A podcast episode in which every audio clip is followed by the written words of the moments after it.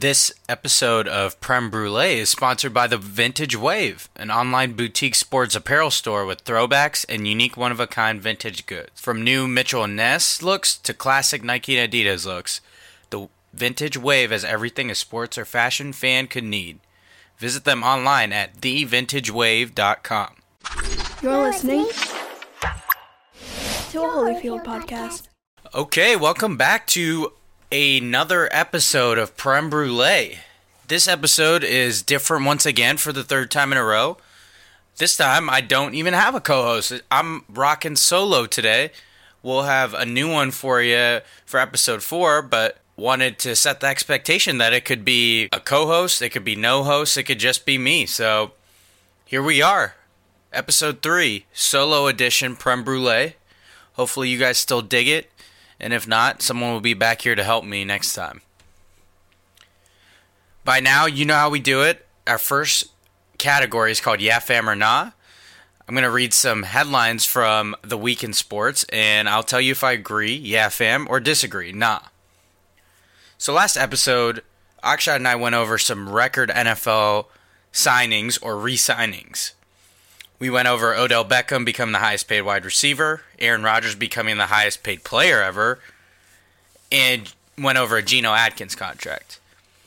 Well, we also covered that the Rams looked like they were making moves to make way for a big Aaron Donald extension. And we did not lie to you. They made it official that they extended Aaron Donald's contract to a six year, $135 million with a whopping $87 million guaranteed. He had the richest contract for a defensive player in NFL history for all of, drumroll, about 24 hours. Because the next headline is Khalil Mack being traded from the Oakland Raiders to the Chicago Bears and subsequently signing an extension with the Bears for six years, $141 million, with 90 of it guaranteed making him actually the richest defensive contract in NFL history. So that's a lot to digest, but basically, it is my way of recapping some big contracts for defense, big defensive players, star defensive players in the National Football League. Akshat and I already covered Aaron Donald being re-signed. Obviously, a yeah fam to that.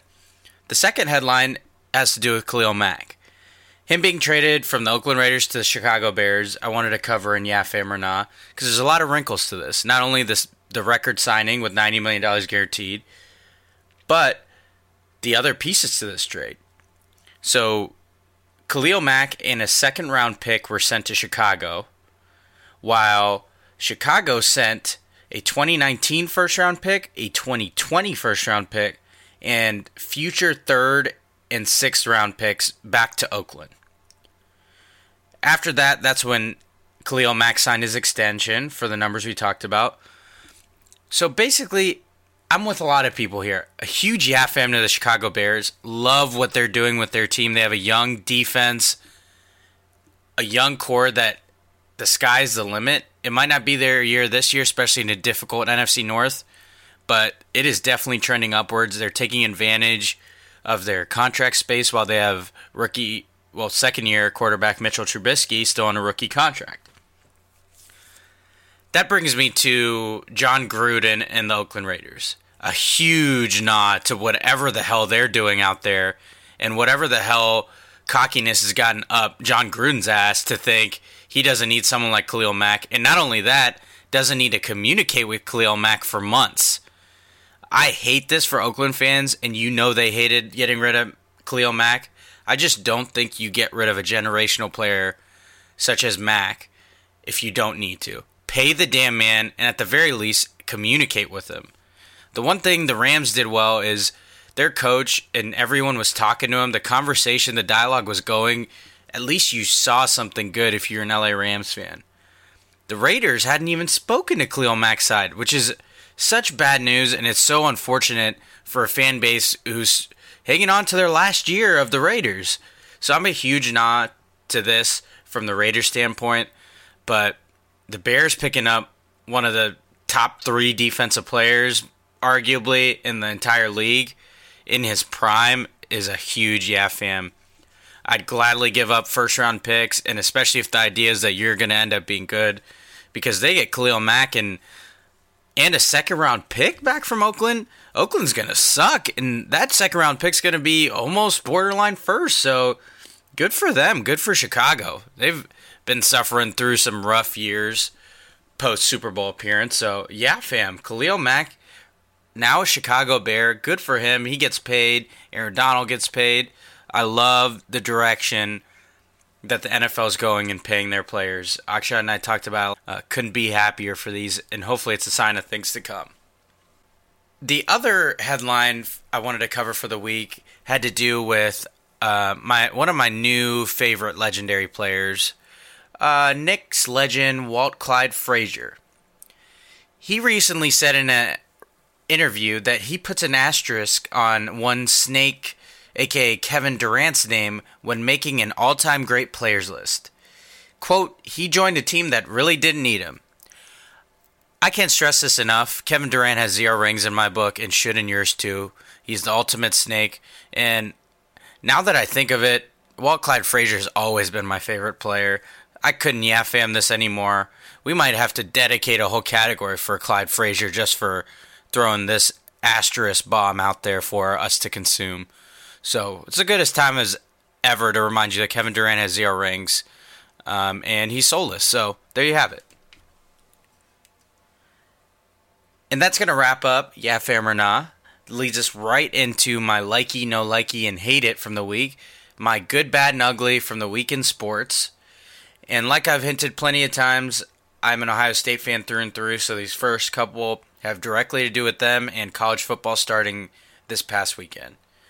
My likey goes to Ohio State's offense putting up a whopping 77 points in their opener against Oregon State. It is a big likey to the Dwayne Haskins, aka Dwayne Haskey Cakes era in Columbus. Loving every second of it. He looked confident. I think he started the game about 8 for 8. Loving the feel to this. Yes, it was just Oregon State, but it was nice to get off to that hot of a start. That also leads into my no likey for the week. Uh, yeah, you might say I'm nitpicking, but I've also reminded you that I'm the ultimate pessimist as a fan, but an ultimate optimist in regular day life. So, since this has to do with sports, a no likey to Ohio State's defense giving up 31 points to Oregon State, arguably one of the worst teams in FBS football. They were getting gashed for some big runs and passes, had poor tackling and missed assignments. At least I hope there were missed assignments with how wide open some of the receivers were. So, definite room for improvement. But luckily, the offense more than held their own uh, to to minimize what that score looked like. Still over a 40 point win, so can't complain too much. But no likey because we got some serious games coming up that that defense can't be making mistakes for. Another kind of OSU related one, a likey to LSU quarterback Joe Burrow, who formerly, as recent as spring ball, was at Ohio State. He graduated and transferred to LSU won their starting job, and then led them to an upset victory over then number eight Miami, 33 to 17, in a Sunday night opening weekend game. Love it. Buckeye fans are with Joe Burrow. We're rooting for him this year and going to be following him. So it's cool to see that the guy who didn't win the job at Ohio State won one in an SEC school and is already off to a great start in a tough matchup to open the season.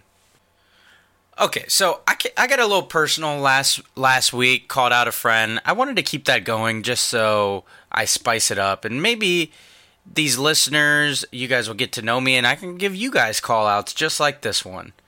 I had a friend mention that Eminem's new surprise album, Kamikaze, was a potential album of the year, and in doing so, bashed my current album of the year, Travis Scott's Astro World, which was featured on my What I Was Feeling last episode, by the way. Harmless plug. This no likey is dedicated to you, Namdi, for that shit take and you being blinded by just an okay Eminem album after some poopy ones. This has recovery written all over it, recovery post relapse, and I just like everybody to know that when we look back on this, I was right. Okay, I need to take a deep breath before my hate it this week because I'm fired up about it. My hate it goes to Nick fucking Saban. Yes, arguably the best coach in college football. He absolutely deserves it. So, Alabama won their opening game against Louisville. ESPN reporter finds him after the game. Maria Taylor is her name.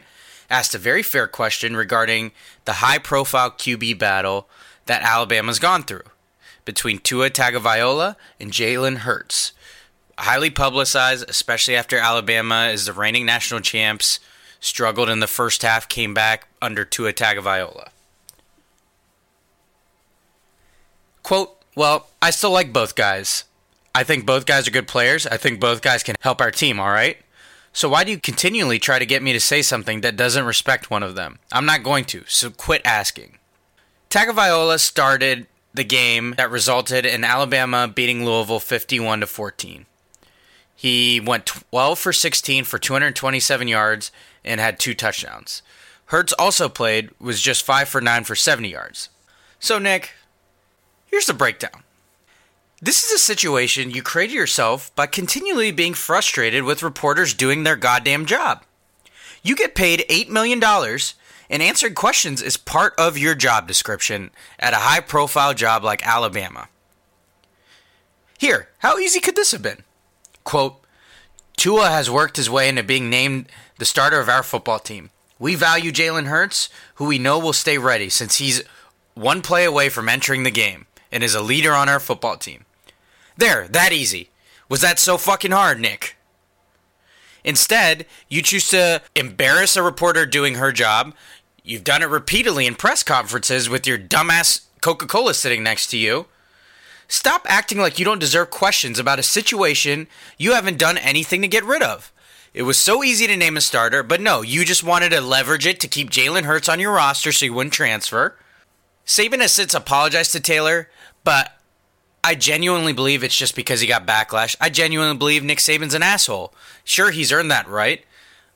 But I'm tired of coaches acting like a reporter's not doing their job or acting like dealing with the press isn't part of their job description. It's fucking bullshit. Nick Saban's from the same school of thought as Bill Belichick, like he can't be bothered to ask a very valid question when he could have ended the conversation by saying Tua was a starter way earlier. So fuck out of here, Nick. Hate it to that. Another light, lighter hate it leading into the rest of the podcast is exactly 11 years after Ohio State fans' second favorite team, Appalachian State, upset then number five Michigan the same university had an opportunity to pull another huge upset against a ranked Big Ten opponent in Penn State. Appalachian State was so close, they were an iffy end of regu- regulation decision away from cle- completing the upset in Happy Valley against Penn State before they eventually lost in overtime by seven. All Appalachian State had to do, they had a third and four, about 40 seconds left and two timeouts. They chose to throw deep.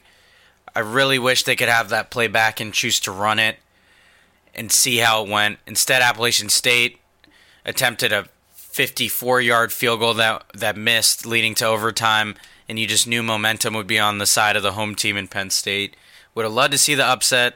Yes, it's not good for my conference, but exactly 11 years to the date since they upset Michigan would be incredible to see maybe teams will start learning their lesson, not scheduling an opponent like Appalachian State to uh, open their season.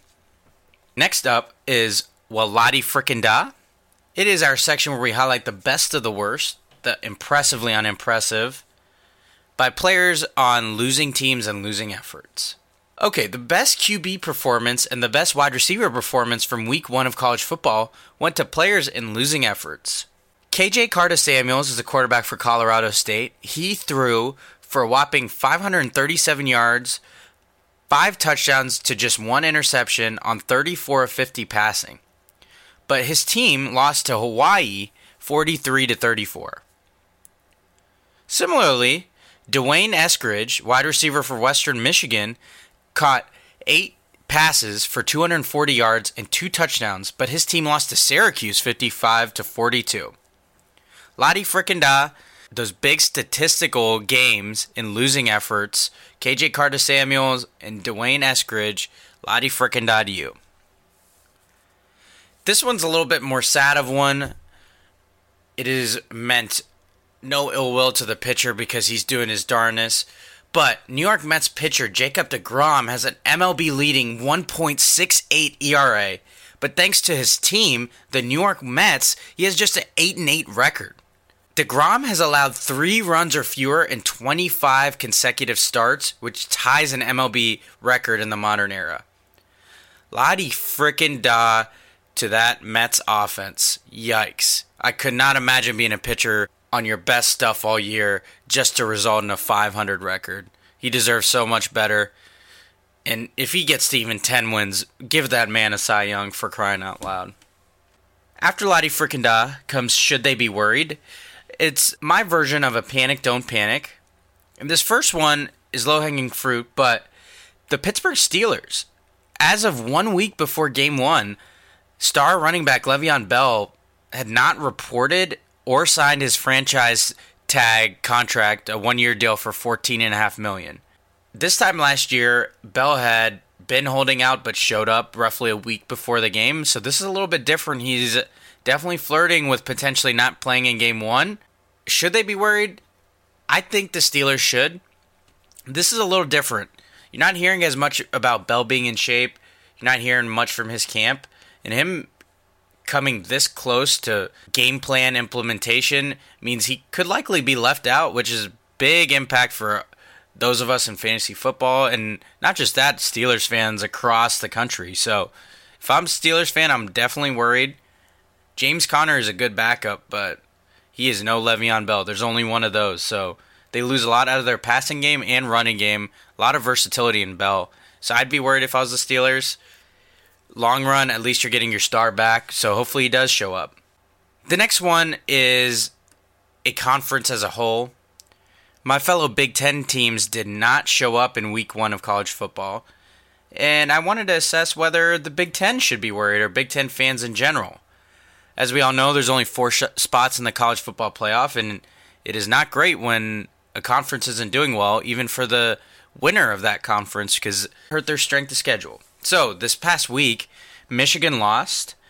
They lost another big game in a marquee matchup. Yikes, Harbaugh. This time they fell to Notre Dame 24 to 17. It's a separate topic, but openly wondering whether Michigan fans want Harbaugh gone. And if so, what's the next move? This is a dream hire, and he's not living up to it so far. In addition to Michigan, Penn State struggled, as we already covered, and Michigan State had to survive against Utah State just like Penn State had to against Appalachian State. Wisconsin, despite winning, and having a very easy schedule did not look that impressive in their opener. Should they be worried? I would say no, not yet. As college football doesn't have the luxury of having preseason to prepare. So I think that can result in a lot of teams looking rusty and working out their kinks as the season goes on.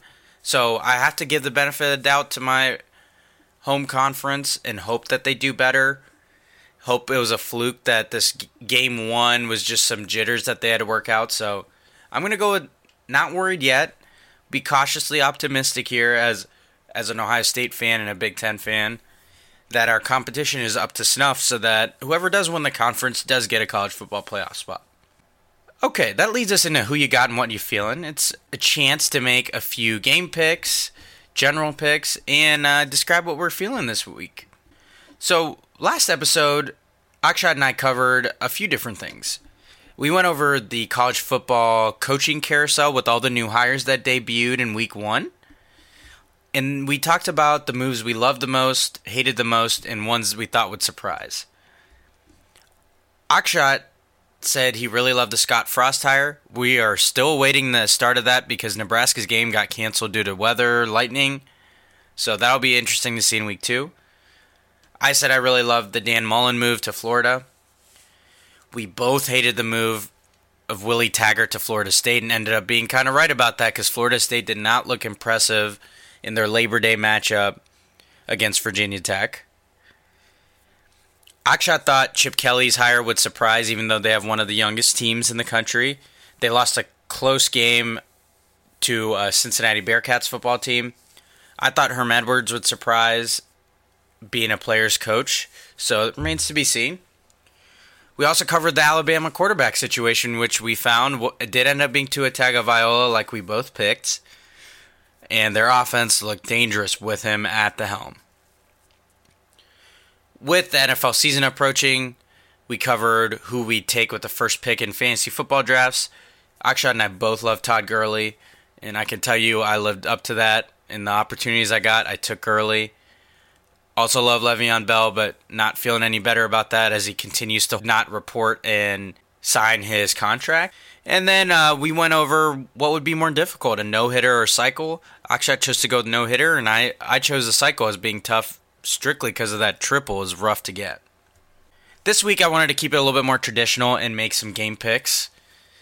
I wanted to cover a college football game, so I chose number 12 USC visiting number 9 Stanford, who are both 1 0, a Pac 12 marquee matchup to pretty much start their season interesting to note is this week two of college football does not have the ranked versus ranked matchups like it did in week one. We went from four matchups in week one down to just this one, this USC Stanford game in week two. For this game, I think I'm going with Stanford. It seems like a toss up, but when in doubt, I go with the home team and a team that can control the clock. I got to think Bryce Love has a better game than he did in, in the first one. And I think that Stanford I'd like to give him more credit to game plan to get him some more opportunities. With the NFL starting, I wanted to pick a NFL game to, to select from. I'll do my best to keep a variety of these so we cover more than one team. The first matchup I wanted to pick was the Kansas City Chiefs visiting the Los Angeles Chargers, an AFC West showdown to start the season. Of course, this marks the beginning of the Pat Mahomes era in Kansas City. He'll face a veteran Philip Rivers with a very young and improving defense led by my boy Joey Bosa. Go Bucks. The Chargers are currently favored by three and a half points, not a lot, but I am going to go with the home team here and the experience at quarterback. I think Pat Mahomes is going to be likely to make some mistakes, and the Chargers have just the defense to capitalize on that. The Chiefs do have a lot more offensive weapons for Pat Mahomes to stretch the field with. But uh, I'm going to go with defense and an experienced quarterback and pick the LA Chargers for this one, especially with a relative un- unknown in Kansas City. All right, so what I'm feeling this past week was a football field w- weekend. College football is back, and I had another few days full of fantasy football drafts. I had my brother in town, a close friend, spent time with the missus. So give me a Labor Day with zero labor anytime. I'm all for it. Also, uh, I wanted to highlight one of my favorite shows ever, Sons of Anarchy, has a spin off series that started Mayans MC. I'm very pumped about it. I'm very pumped to see what creator Kurt Sutter takes a little different of a motorcycle club and how he applies that same universe to a brand new setting. I'm really pumped about it. My favorite series of all time gets a spinoff. Of course, you know how we end every episode my too much sense. I love giving advice. It's usually more than two cents worth.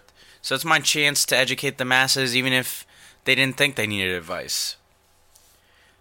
So this week's is about valuing your commitment. Don't be known to back out of something you committed to. If you say you're going to be somewhere, if you say you're going to do something, be there. Do it. Stick out from the crowd of people who find excuses so they can fail to live up to their commitment. Doesn't matter how small or big the commitment is, treat the places you say you'll be and the things you say you'll do as if someone is depending on them. That's something I implement all the time. It makes you known to be someone that people can count on, and there's worse things to be known for. So that's my too much sense for the week. Value your commitments. I think we find it too easy to make excuses these days, so that's my too much sense, and I uh, hope you guys dig it. That brings us to the end of this episode, my solo debut. We'll be back with another co host on Prem Brulee. As always, check out our other Holyfield podcast. Subscribe, listen, do all that. Visit holyfield.co. We love the support, love the feedback. And we'll see you next time for the number one podcast in your headphones. Don't ever get it twisted. Don't ever forget it. Prem Brulee in your headphones. We'll be back for episode four. Thank you.